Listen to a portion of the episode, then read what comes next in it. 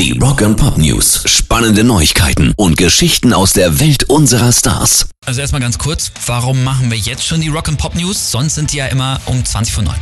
Vielleicht haben wir da ja was anderes vor.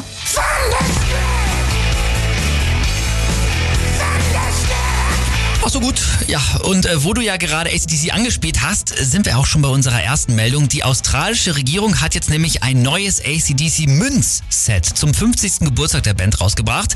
Da gibt's dann zum Beispiel eine 1-Dollar-Münze mit dem rockenden Angus Young in seiner Signature-Pose, so wie wir ihn kennen, so mit dem Bein nach oben und der Gitarre.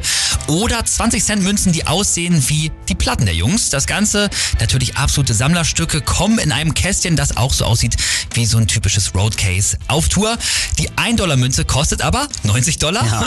und die 26-Cent-Stücke 110 Dollar. Rock and Pop News. Gerücht um einen neuen Gitarristen für Mötley Crüe.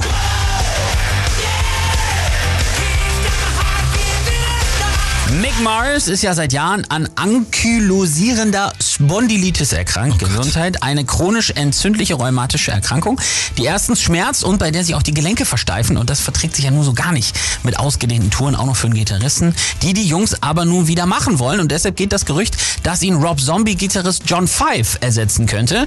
Dazu passt, dass John Five selber zuletzt bei einem Rob Zombie-Gig eben ersetzt worden ist. Außerdem ist Mick Mars ja auch schon zarte 71.